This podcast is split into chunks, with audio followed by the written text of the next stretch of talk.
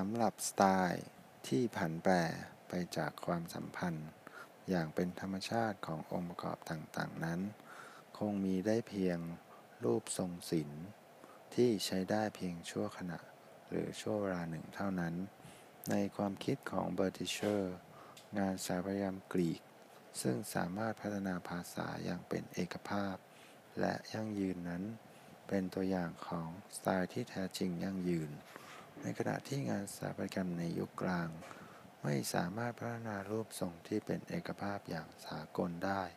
จัดเป็นเพียงการพัฒนาของ art form เพื่อวัฒนธรรมในช่วงเวลานั้นเท่านั้น ท้ายสุดบอร์ติเชอร์สรุปความคิดที่ดูเหมือนจะเป็นการทำนายการเกิดขึ้นของสถาปัตยกรรมใหม่ว่า แม้ระบบการก่อสร้างแบบกรีก และกอธิกจะมีความต่างกัน ในหลักการและการแสดงออก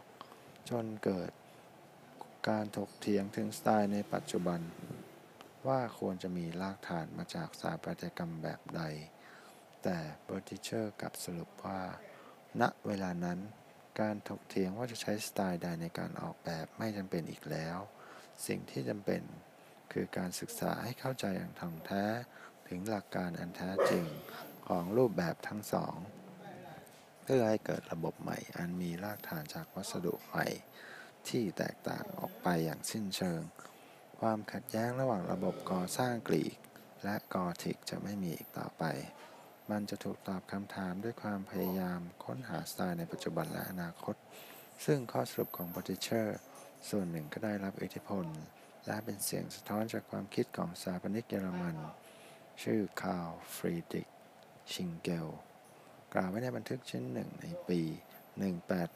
1811 ถึงการสังเคราะห์รูปแบบอันเป็นผล จากการศึกษางานสถาปัตยกรรมทั้งกรีกและกอธิก ดังนั้นจึงไม่น่าแปลกใจในงานภาพเขียนจิตรกรรมของชิงเกล เราจะเห็นได้ชัดถึงแรงบันดาลใจจากสถาปัตยกรรมกอธิก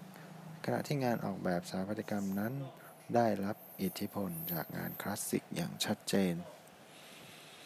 ขณะที่การถกเถียงทางวิชาเกียวิชาการเกี่ยวกับสไตล์ทางสถาปัตยกรรมได้ดำเนินมาต่อเนื่องในช่วงกลางศตวรรษที่ 19 ก็ให้เกิดงานเขียนทางทฤษฎีอันมีคุณค่ามากมาย ก็ได้มีสถาปนิกนักทฤษฎีชาวเยอรมันคนหนึ่งทำงานออกแบบ พร้อมกับงานเขียนทฤษฎีสำคัญทางสถาปัตยกรรมทรงอิทธิพลต่อปาชญ์สถาปนิกมากมาย ช่วงปลายศตวรรษที่19 และต้นศตวรรษที่ 20 และถูกใช้เป็นทฤษฎีอ้างอิงเกี่ยวกับจุดกำเนิดของงานสถาปัตยกรรม ความสัมพันธ์ระหว่างองค์ประกอบทางสถาปัตยกรรม กับความสามารถเฉพาะตัวของวัสดุเราจำเป็นที่มาของความคิดเกี่ยวกับพื้นผิว และเปลือกทางสถาปัตยกรรม อันสัมพันธ์กับการก่อรูปของพื้นที่มาจนทุกวันนี้